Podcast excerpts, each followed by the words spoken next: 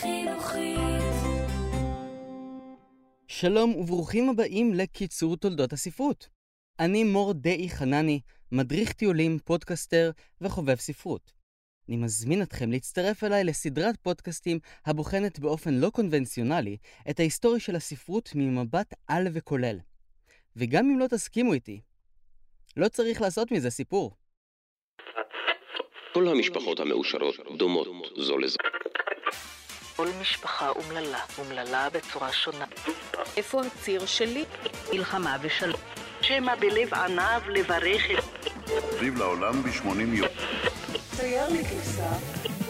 מה אכפת לציפור? פור, פור, פור, פור.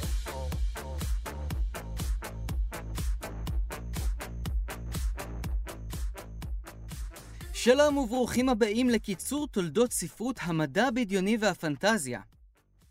שני ז'אנרים השונים זה מזה כמרחק ווסטרוז מכוכב פלוטו. אך עם זאת, שני ז'אנרים שכמעט תמיד מוצגים בנשימה אחת. מדע בדיוני ופנטזיה קשורים זה לזה בחוט דק ואיתן שאת משמעותו ננסה לבחון בפרק הקרוב. לצורך העניין, נשתמש במושג ספרות ספקולטיבית, כתחליף לשם הארוך ספרות מדע בדיוני ופנטזיה.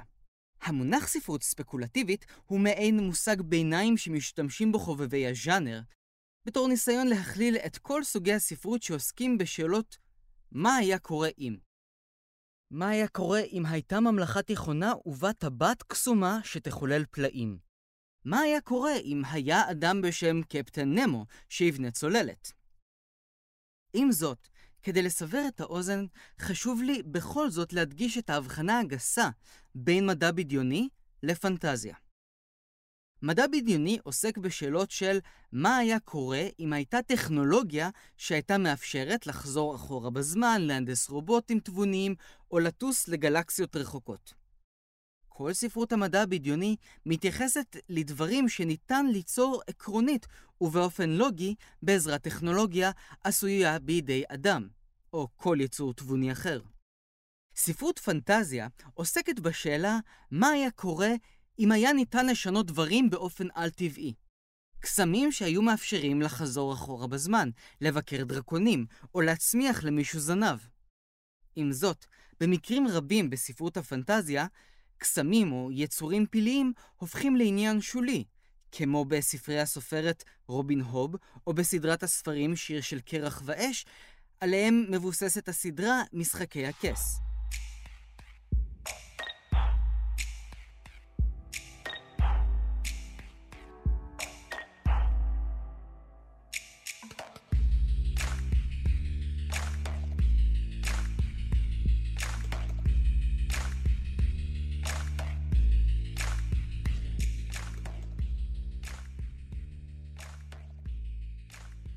מה מאפיין ספרות ספקולטיבית? בהסתכלות רחבה, מרבית העלילות הספקולטיביות ממוקמות בעולם עם חוקים שונים, היסטוריה שונה, או כללי התנהגות ואתיקה, או טכנולוגיה, או כוחות קסם, שקובעים את הכללים. קסמים וטכנולוגיה יכולים להפוך עלילה למעבדה חברתית, או לחלופין, להפוך למרכז העלילה ולייתר את הדמויות. ישנה טענה נפוצה שמצביעה על הערך ההומניסטי הנמוך של ספרי מדע בדיוני ופנטזיה, שכן קל יותר לפנות מראש לבני נוער או לאנשים שחובבים טכנולוגיה. כך שלעיתים מוטב להשקיע בתיאורים של שיגור לחלל וקרבות לייזרים על פני ניתוח חברתי של ההשפעות החברתיות של שיגור אנשים לחלל.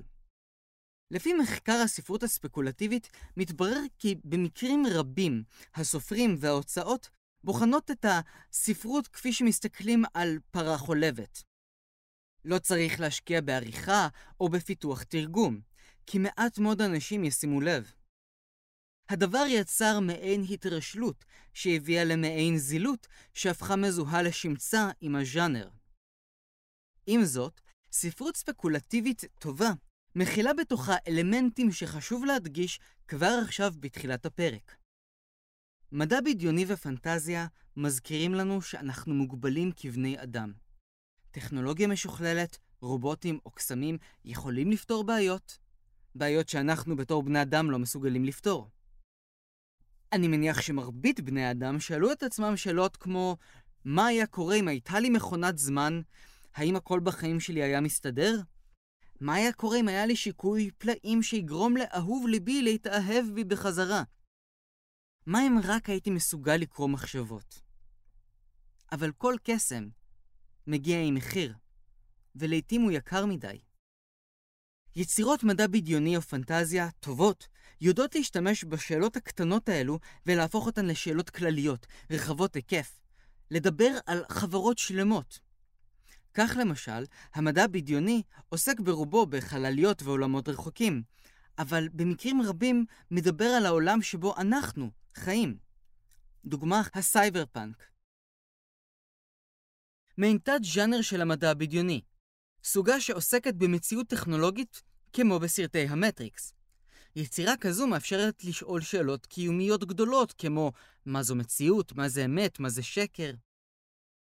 פיליפ קיי דיק, סופר מדע בדיוני פופולרי מאוד, עסק ברובוטים ובשאר יצורים מהונדסים והעלה שאלות פילוסופיות כמו מה הופך אדם לאנושי? האם ניתן ליצור אדם לא אנושי עם תודעה אנושית? האם הזיכרונות שלי הם מי שאני? האם ניתן להשתיל לי זיכרונות? מה גבולות האתיקה במידה ואנחנו עוסקים ברובוטים? אם הרג אדם נחשב רצח, והריסת רובוט או מחיקת תוכנה נחשבת להשחתה, האם יש סיכוי שאותם הפשעים יתחלפו בעתיד, והריסת רובוט או מחיקת תוכנה יהפכו לרצח, והרג אדם ייחשב להשחתה? כיום סדרות כמו Westworld או מראה שחורה מציגות את המדע הבדיוני באופן המדויק והכמעט מושלם. במראה שחורה עוקבים בכל פעם אחר תהליך הידרדרות אישי או מוסרי של אדם שנדחק לפינה בגלל אילוצים של טכנולוגיה. בעולם סיפורי הפנטזיה, אנחנו עדים להצלחה המטאורית של משחקי הכס. סדרה אפית עם ניחוח היסטורי שמממשת באופן חלקי בלבד את הפוטנציאל שלה, ועל כך עוד נדבר. כעת נתחיל בחלק הראשון של הפרק, המדע הבדיוני.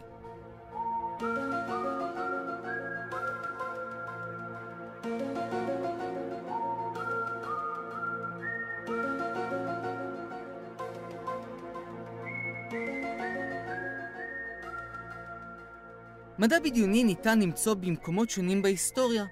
באפוס ההודי, הרמאיינה, המאה השלישית לפני הספירה, מוצגת מעין מכונה מעופפת המסוגלת לנסוע לחלל או מתחת למים. במהברתה, ספר ההמשך, מסופר על מלך אשר נוסע לגן העדן כדי לפגוש את הבורא ברמה, אבל כאשר הוא חוזר, הזמן על כדור הארץ התקדם מהר הרבה יותר, וכל מכריו הפכו לזקנים ומתו. עידן התבונה האירופאי הוביל ליצירות ספרותיות שונות שעסקו בנושאים מדעיים.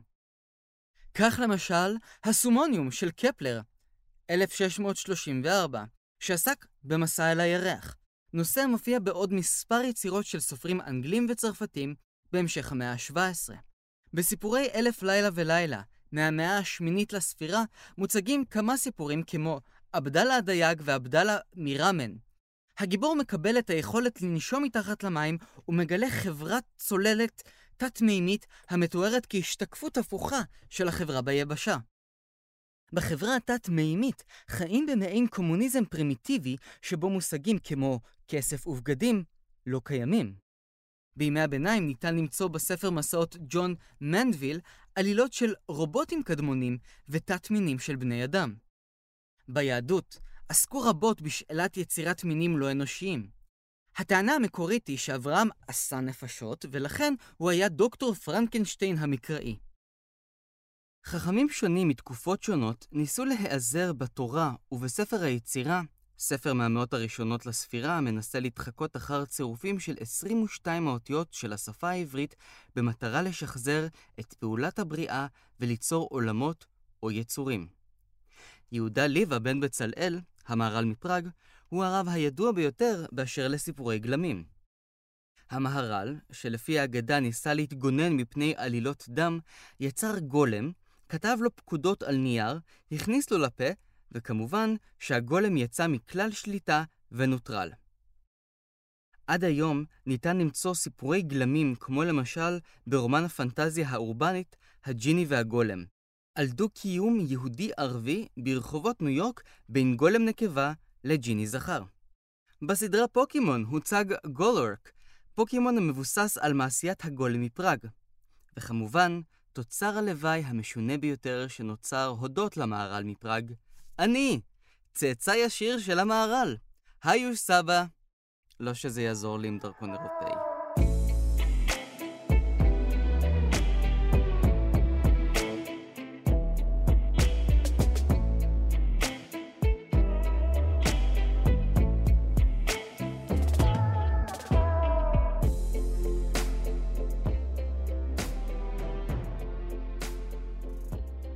איך הגיע המדע הבדיוני לעולם?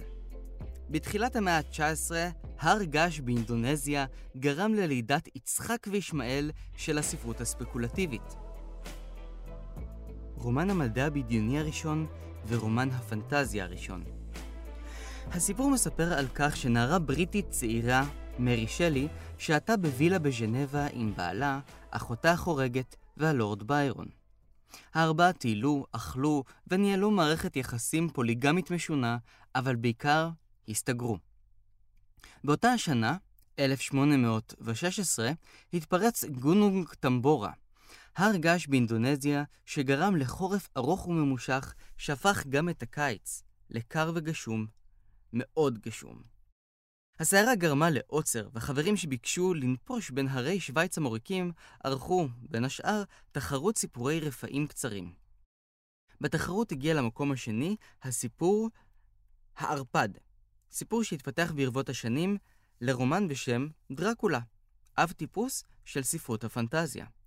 בתחרות זכה הסיפור הקצר של מרי שלי, פרנקנשטיין או פרומטאוס המודרני. והוא מספר על רופא בשם דוקטור פרנקנשטיין, שנמצא על ספינה ומנסה להציל חולה על ידי חיבור איברים שונים מחלקי גופות, ולמעשה יוצר מפלצת. לאחר אותו הנופש, היא האריכה את הסיפור לרומן שפורסם כמה שנים לאחר מכן בעילום שם. הסיפור זכה לתהודה רבה והצלחה כבירה. המאה ה-19 לוותה בשינויים טכנולוגיים ומדעיים, אנשים פחדו שההתקדמות תביא לחורבנה של האנושות והגולם יקום על יוצרו. עם זאת, פרנקנשטיין לא יוצא מכלל שליטה כמו בשוליית הקוסם. הוא נהפך למעין חצי בן אדם עם רצונות בסיסיים, צורך בחיבה, רצון לתשומת לב ואפילו לבת זוג. השאלות שהעלה אותו סיפור הובילו לפרץ כתיבה לאורכה ולרוחבה של אירופה בנוגע לטכנולוגיה ולסכנות הטמונות בה. אחד הכותבים הפורים ביותר בנושא ספרות מדע בדיוני במאה ה-19 הוא ז'ול ורן. אבל למרות שהוא כתב כל כך הרבה, אנחנו זוכרים לגביו ממש מעט. ז'ול ורן ידוע בתור נביא החללית, הפקס, הצוללת. למרות שבאותה תקופה כבר היו צוללות בנוסח שנורקל. ז'ול ורן היה סופר פורה מאוד. הסיפורים שלו נחרטו, אבל הדמויות שלו קצת פחות. חוץ מפיליאס פוג, הפוץ הבריטי שצריך להסתובב סביב העולם ב-80 יום כדי שיצליח להשתחרר מהאופי הנוקשה שלו, כמעט ולא היו דמויות גדולות מהחיים.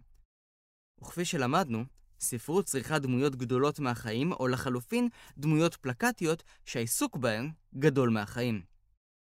בסיפורים רבים של ז'ול ורן יש גרעין ששובה את הדמיון, וכל השאר פילרים, למי שלא יודע מה זה פילר, מוזמן לדפדף כמה פרקים אחורה.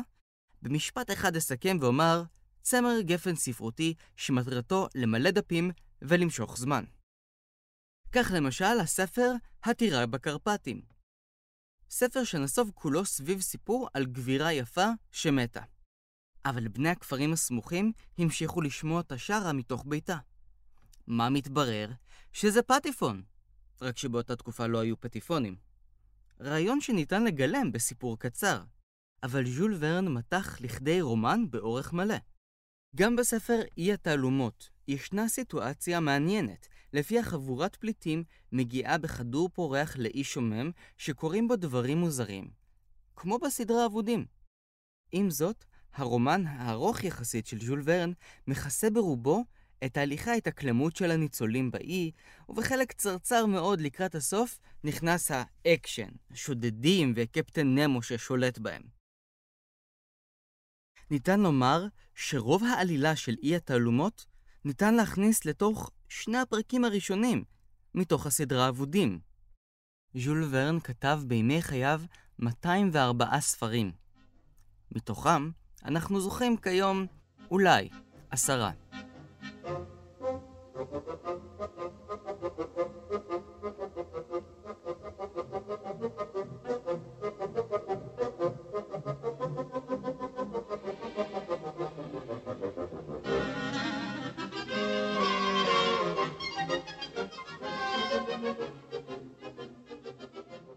המדע הבדיוני המודרני והממוסד התחיל באדם בשם הוגו גרנסבק, שנולד במדינה שהשם שלה יותר ארוך מהשטח שלה, לוקסמבורג.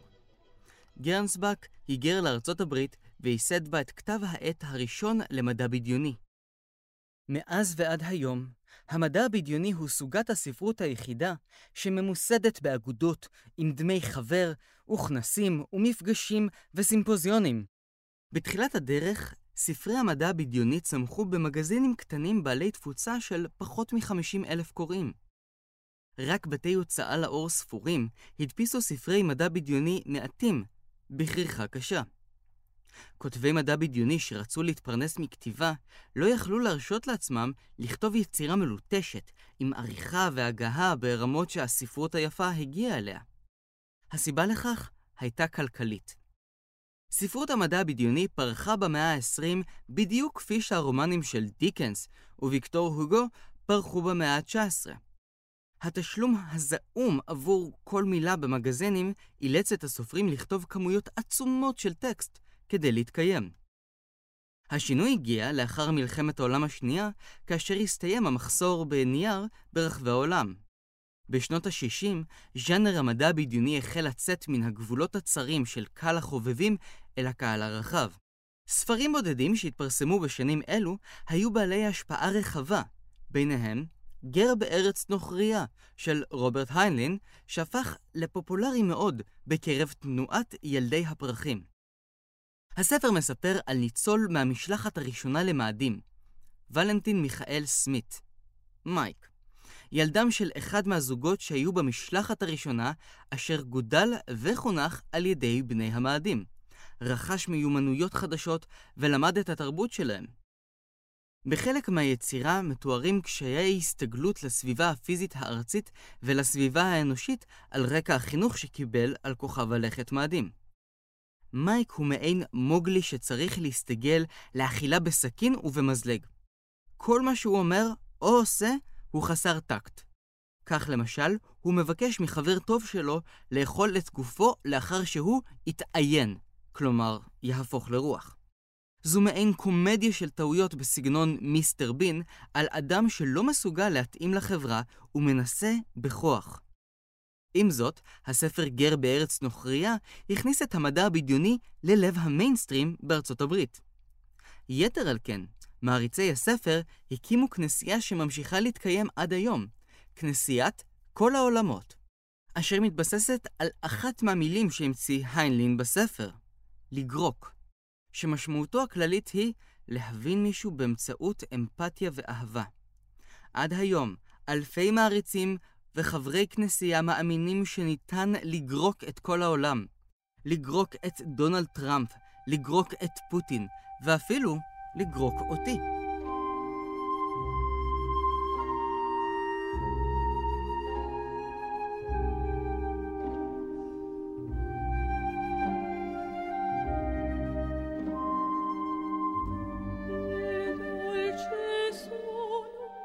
הספר חולית מאת פרנק הרברט נכנס גם הוא לפנתיאון הספרות העולמית וחקק לראשונה את המונח אקולוגיה. הספר נשען בעיקר על יסודות מוסלמיים מזרחיים. המתרגם עמנואל לוטם ערך תרגום מופתי, שכן הוא איתר את המושגים שתורגמו באופן קלוקל מערבית או עברית לאנגלית, והציג אותם באופן מדויק, בעברית. בספר השני, דמות בשם סטילגר מזמין קפה ואומר קאווה ואחיד. הרברט תרגם את זה לאנגלית בתור תביאי לנו קפה, ועמנואל לוטם החזיר את זה ל... קפה אחד בבקשה. לוטם החזיר ביטויים רבים לערבית, כמו למשל מאודיב, מורה נערץ. לוטם החזיר לצורה המקורית מואזיב בערבית, או בנה ג'סריט. במקרה הזה, הרברט כינה אחוות נשים שהגיעה מחצי אי. הרברט הניח שבנה זה המונח בערבית ל"מתוך", from. עמנואל לוטם עשה סדר והפך אותן לבנות גשרית. במקרה אחר, לוטם הפך את סם החיים, spice, למרקוח, או sandworm, להקלטון המקראי. פרנק הרברט המחבר היה עיתונאי שהתעניין מאוד באקולוגיה. הוא כתב ספרי מדע בדיוני רבים שלא הצליחו. בתחילת שנות ה-60 הוא נשלח לסקר פרויקט של משרד החקלאות האמריקני הקשור לדיונות מדבריות. בכנס השתתפו מומחים בנושא מכל העולם, ובראשם מומחים ישראלים שהגיעו כדי להחליף מידע באשר לתהליכי המדבור ברחבי העולם. הרעיון נבט במוחו של הרברט והתגבש לכדי הספר שיצא בשנת 1965, הספר חולית. זהו סיפור על בני אדם בעוד כמה אלפי שנים, בין כוכבים מדבריים וסם חיים שמסוגל לקפל את היקום כפי שמקפלים כף יד, ובעצם כך ניתן לעבור מהציפורן לשורש כף היד. הספר חולית הפך לסדרת מדע בדיוני פילוסופית מאוד, שחצתה ז'אנרים, איבדה את המאפיינים של המדע הבדיוני, ובמקומם אימצה מאפיינים של ספרות פנטזיה. מדריך הטרמפיסט לגלקסיה הוא ספר יוצא דופן, שכן הוא ספר קליל מאוד, שמשך אליו בעיקר אנשים שלא חובבים את הז'אנר. הספר נכתב במקור כסדרה של תסקיטי רדיו עבור ה-BBC. שנה לאחר מכן פורסם בפורמט מודפס וזכה להצלחה אדירה. הסופר דגלס אדמס היה ככל הנראה סופר המדע הבדיוני הראשון שהציג אנטי גיבור מוחלט. ארתור דנט, צעיר בריטי, זעפן, ממורמר והדוניסט. מעין פיליאס פוג אינטרגלקטי שנאלץ לצאת לשוטט בחלל בגלל טעות בירוקרטית. כמה בירוקרטית? מסתבר ששרי הגלקסיה שלחו צו פינוי לכדור הארץ 50 שנה לפני כן, עם אפשרות לערעור, אבל אף אחד לא התייחס לכך ברצינות. בכל מקרה, הכדור נהרס, דנט ניצל, והוא תופס טרמפים בחלל. במשך כל המסע הוא מנסה לחשוב בצורה הגיונית, למרות שבחלל אין היגיון. הוא תופס טרמפים בחלוק מגבת, ומנסה לעצור לשתות תה בכל הזדמנות אפשרית. המעריצים של סדרת הספרים חוגגים את יום המגבת הבינלאומי בכל 25 במאי. הספר יצר אימפקט יוצא דופן, שכן הוא פונה לקוראים שלא מחבבים ספרי מדע בדיוני. הוא מלא שנינויות ומשפטי מחץ כמו בלי פאניקה! כדי להבין את סוד הקסם של מדריך הטרמפיסט לגלקסיה, אני רוצה לפנות לשחקנית אודיה קורן. אולי זה הסוד הקסם. אמ, אז אם אני צריכה להגיד בקיצור, אני חושבת שהספר הזה אה, מדבר על הפחד הגדול ביותר שלנו, שיום אחד הכל ייהרס, וכשאני אומרת הכל, הכוונה הכל. הבית שלנו, כדור הארץ, ונמצא את עצמנו האנשים היחידים שנותרו. יחד עם, אה, אז הפחד הגדול מזה, יחד עם התקווה הגדולה והרצון הגדול לזה, כי מי מאיתנו לא אומר אה, לפחות פעם בשבוע, יאללה, נמאס לי מהכל, הלוואי שהכל יימחק כבר ואני אתחיל מחדש. והגיבור של הספר הזה זה בדיוק מה שקורה לו יום אחד. אה, פשוט דחפורים מפרקים את כדור הארץ, והוא מצליח ברגע האחרון להימלט יחד עם חבר שלו, כבר לא זוכרת את השם, פורד נדמה לי, שבכלל מסתבר שהוא רובוט שהתחזה לאדם כל השנים. והספר הזה מצחיק נורא, זאת אומרת, אתה, הוא מתאר את הניסיון שלהם למצוא איזה מקום מבטחים, השיטוטים שלהם ברחבי היקום. המפגשים שלהם עם כל מיני יצורים נורא מוזרים שהם לכאורה בדיוניים לגמרי, אבל הם באיזשהו אופן דאגלס אדמסים מתכתבים לגמרי עם כל מיני טיפוסים שאנחנו מכירים פה. והקסם הגדול מכולם זה כמובן הניסיון אה, של כולם למצוא תשובה לשאלה על אה, משמעות היקום וכל השאר.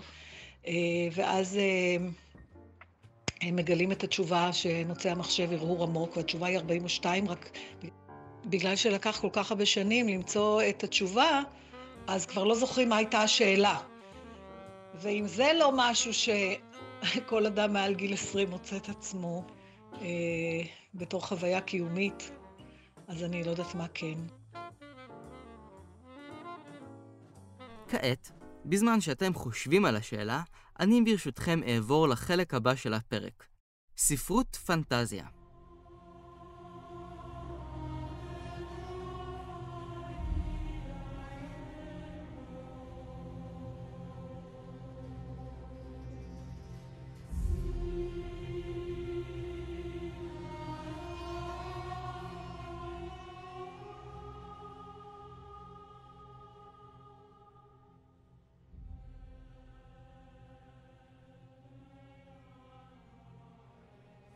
ספרות פנטזיה היא הספרות הבסיסית ביותר בתרבות האנושית.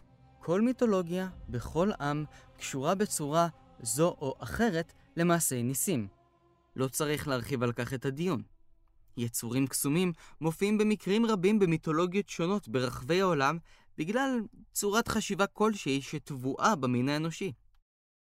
כך למשל, בהודו, אפריקה ואפילו יוון, בתרבויות שונות התפתחו סיפורים על קיקלופים, יצורים ענקיים עם עין אחת ענקית באמצע המצח. למה? מכיוון שבמקומות בהם היו פילים, היו גולגולות של פילים. להזכירכם, לגולגולת של פיל מת אין חדק ואין אוזניים ענקיות. גולגולת של פיל נראית כמו ראש של ענק עם מקום לעין גדולה באמצע המצח.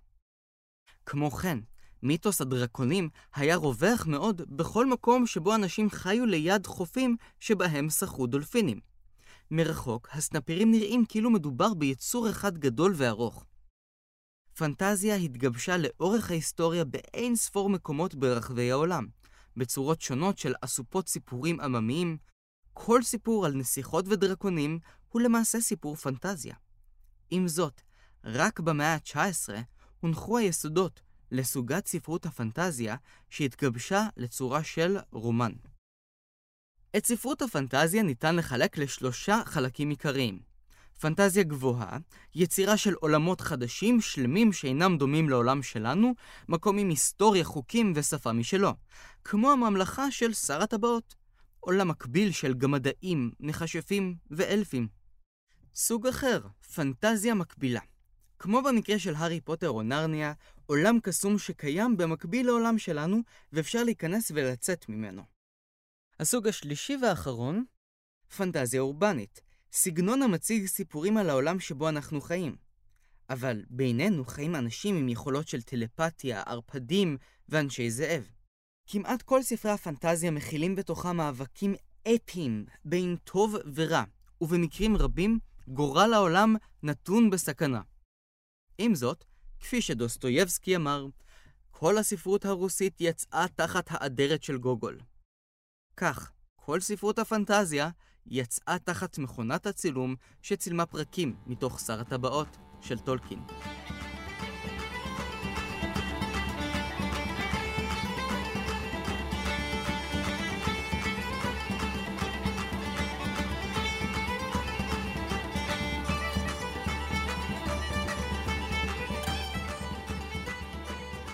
דוסטויבסקי וגוגול, יצחק וישמעאל, אני כבר חם על הקבלות אז אסכם בקצרה.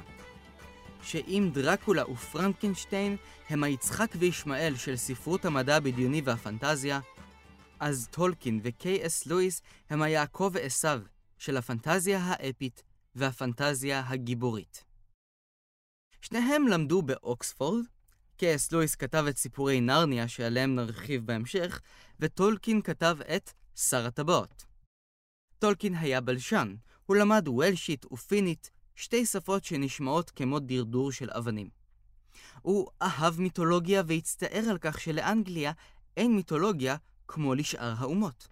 ועל כן, תוך סחבת ארוכה ומתישה מול המוציאים לאור, הוא כתב את שר הטבעות. בקצרה, פרודו בגינס, הוביט, יצור קטן דמוי אדם עם רגליים שעירות, מקבל טבעת קסמים מדוד שלו.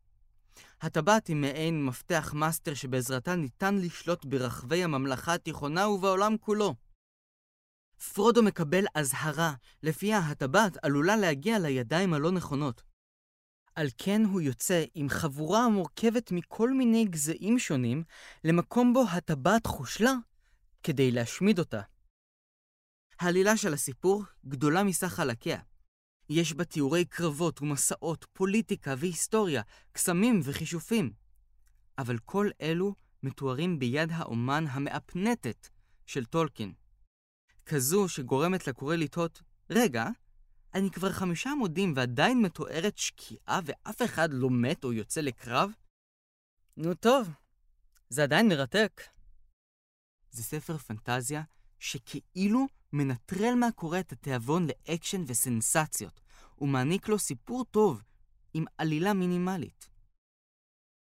אם הסיפור של שר הטבעות לא מספיק, יש את הסילמריליון, שכתב טולקין, שזה מעין ספר היסטוריה על ההיסטוריה שמאחורי שר הטבעות. תוסיפו לכך את כל המחקרים והמאמרים של חובבי טולקין, וכבר יש לנו עולם ספרותי שלם לשקוע בו. לטובת המאזינים, לא אשקע בעולם של טולקין, רק אעלה את השאלה שמפלגת את מעריציו מזה שנים. למה בכל הספרים של טולקין מופיעים רק גמדים זכרים ולא גמדות נקבות? האם זה מכיוון שהם בוקעים מהאדמה ולכולם יש את אותו מין? או שלחילופין, גם לגמדות נקבות יש זקן, ולכן אי אפשר להבדיל ביניהם.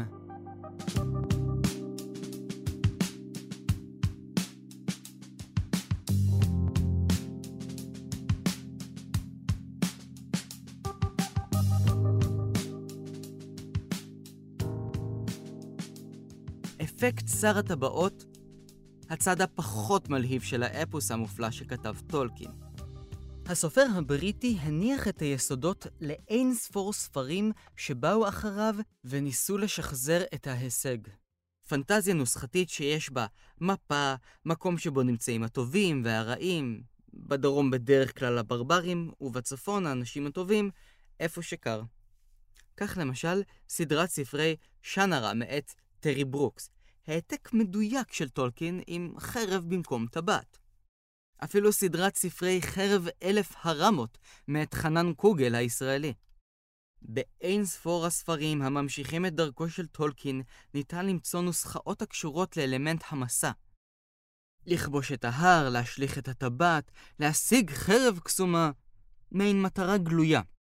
עוד אלמנט חשוב זו הדמות הראשית.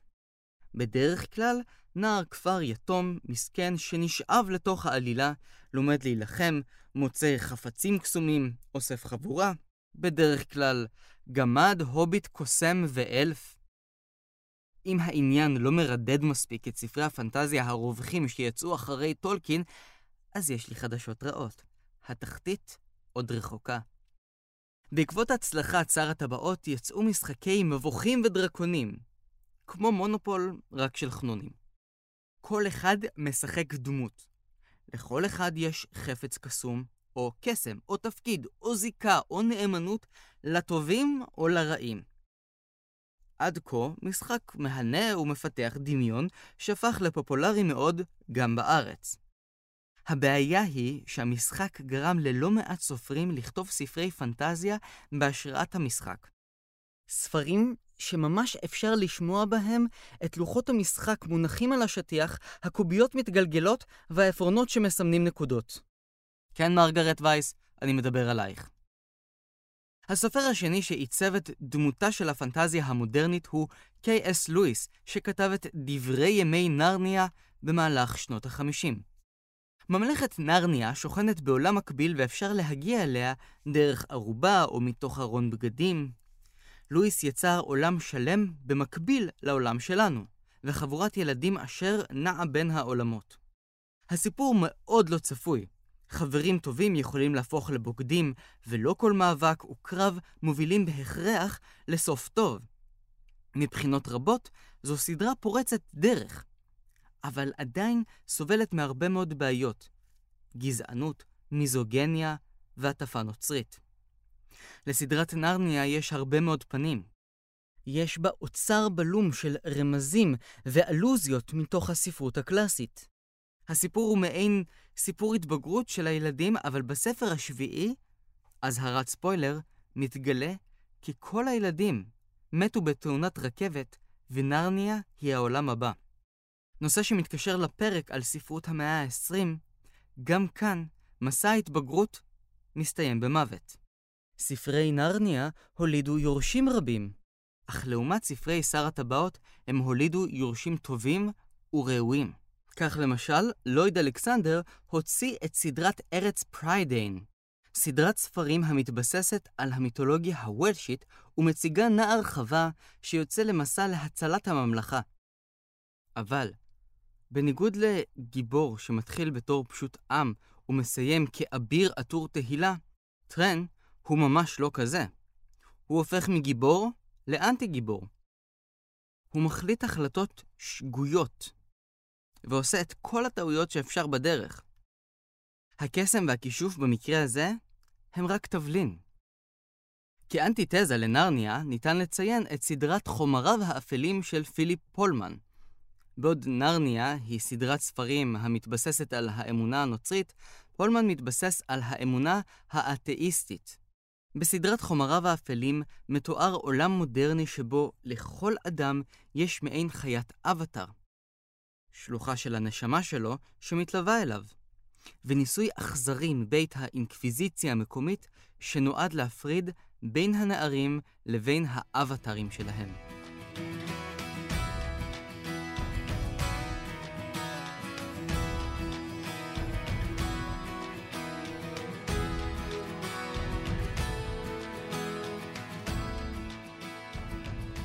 סופרת הפנטזיה המוצלחת ביותר לדעתי היא אורסולה לגווין. בסדרת הקוסם מארץ ים, לגווין העבירה את דמות הקוסם למרכז אור הזרקורים. כאשר סגוי, הבורא, קרא בשמם האמיתי של הדברים ורומם אותם ממימי הים. לגווין הסתמכה מראש על הפילוסופיה היונגיאנית שבה הכוח מורכב מארכיטיפים וסמלים.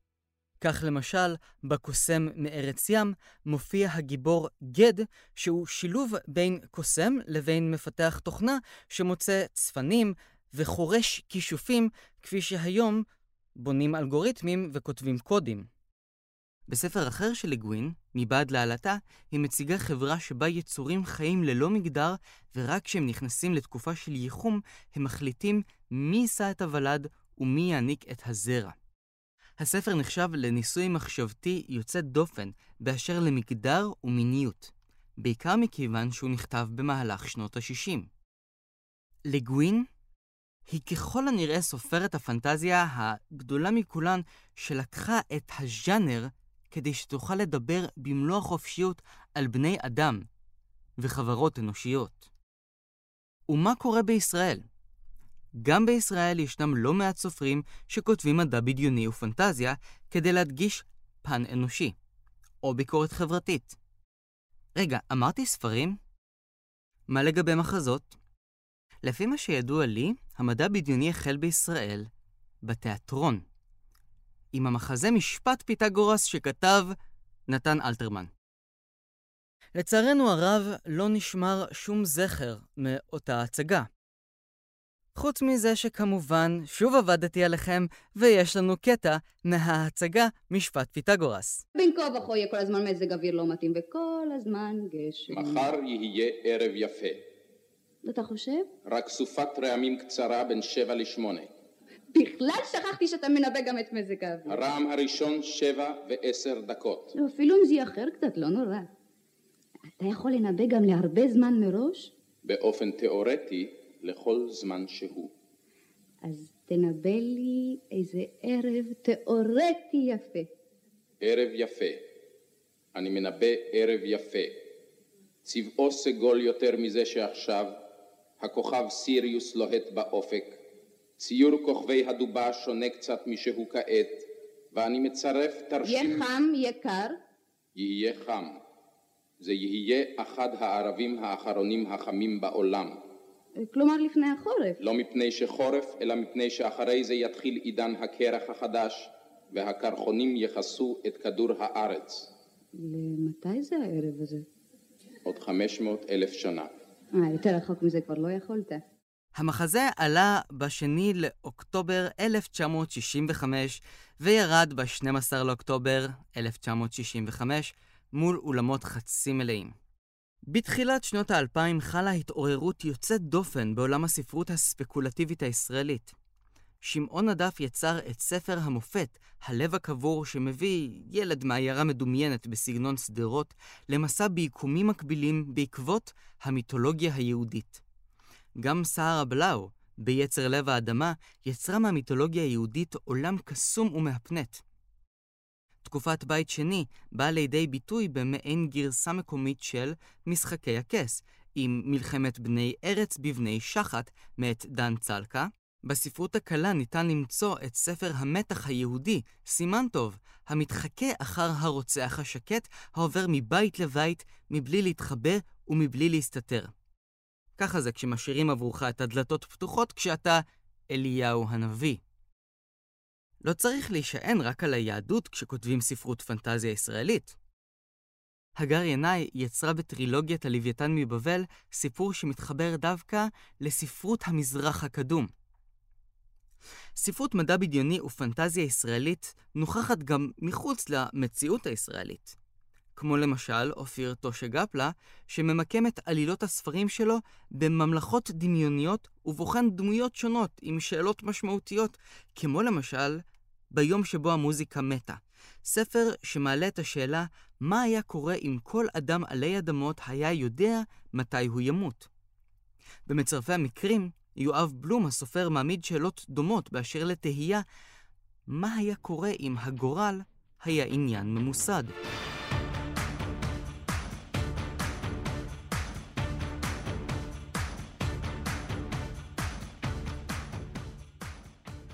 המדע הבדיוני והפנטזיה, לאן?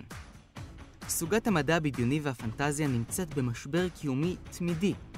מצד אחד, נדמה כאילו כבר מיצו את כל עלילות הדרקונים והמפלצות עד שקם הארי פוטר וטורף מחדש את הקלפים. עם זאת, עלילות פנטזיה רבות מאבדות את המימד הקסום, כמו למשל במשחקי הכס. סדרה שלמה עם חמישה אחוזים של דרקונים, דוגמנית צמרת בת 200, פרצופים להשכרה, לצד 95 אחוזים של הרעלות, מוות, מלחמות וגילוי עריות.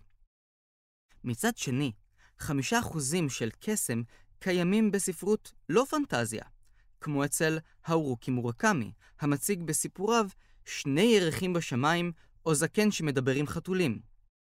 ז'וז'ה סרמגו, שמנסר את פורטוגל ונותן לה לשוט לעבר האוקיינוס. ואפילו חורכה לואיס בורכס, עם קיסרות שיוצרת מפה ענקית בפרופורציות מדויקות, בגודל של הקיסרות עצמה. מה לגבי המדע הבדיוני? טענה נפוצה מאוד אומרת שספרות המדע הבדיוני לא חזתה את האינטרנט. מצד שני, האם ספרות מדע בדיוני אמורה לנבא את העתיד? ניקח למשל את זמרת הקריסטלים של אן מקפרי. רומן מופלא עם דמויות מרתקות ופן של מדע בדיוני העוסק בטכנולוגיית ליטוש קריסטלים בעזרת שירת אופרה בפיץ' גבוה. זה לא מנבא את העתיד. זה תיאור סוריאליסטי ויפהפה, שאין סיבה ממשית לכך שהוא יתרחש במציאות. אם נעמיק את השאלה נגלה כי מדע בדיוני מתקשה להתמודד עם המציאות העולה על כל דמיון. לא רק בגלל ההמצאות התכופות של מדפסות תלת מימד, בינה מלאכותית, סייבורגים או אנשים ביונים. במדע הבדיוני, לדעתי, אין מספיק התייחסות למציאות שאנחנו כבר ככה חיים בה. אני חושב שבשום ספר מדע בדיוני, 12 שנים לאחר המצאת האייפון, לא נתקלתי בשינוי צורה, התעתקות למקום אחר או לזמן אחר באמצעות אפליקציה. תמיד מוצג טרנספורמטור או כאן שיגור במקביל לטלפון סלולרי. יתר על כן, מלבד סדרת המופת מראה שחורה, כמעט ואין אזכורים למציאות הפוסט-אפוקליפטית שאנחנו חיים בה.